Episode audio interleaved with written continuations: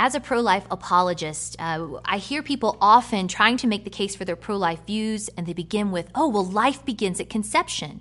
And immediately someone tries to shut them down.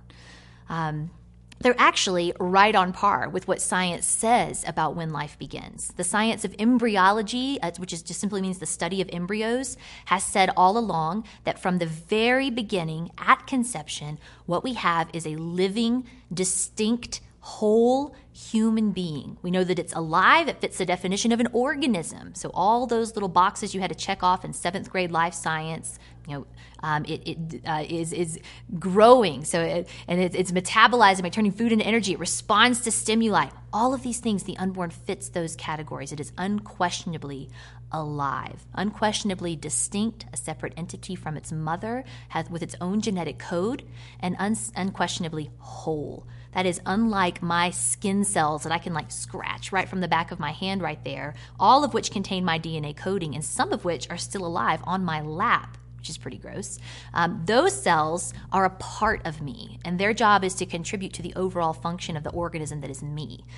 An embryo is different in kind from just any old cell. It is a whole entity in and of itself, and its parts contribute to its overall function.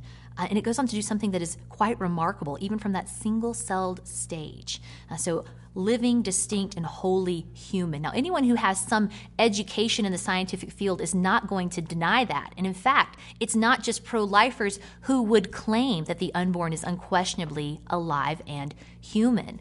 Um, I can think of several examples. Dr. Warren Hern, who was an abortionist himself, um, told a Planned Parenthood conference uh, when he was describing a particular procedure that he could feel the, the effects of dismemberment flowing through the forceps like a current. Um, Camille Paglia, who is a well known feminist, wrote in a Salon article in 2008 that she would not refrain from calling abortion murder, which is not exactly the term I would always use, but that's the term she chose.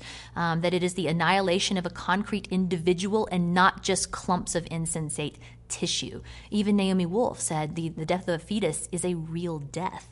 So within the scientific community, there is agreement on the unborn being alive human. Um, where the disagreement's going to fall is what do you mean by life begins at conception?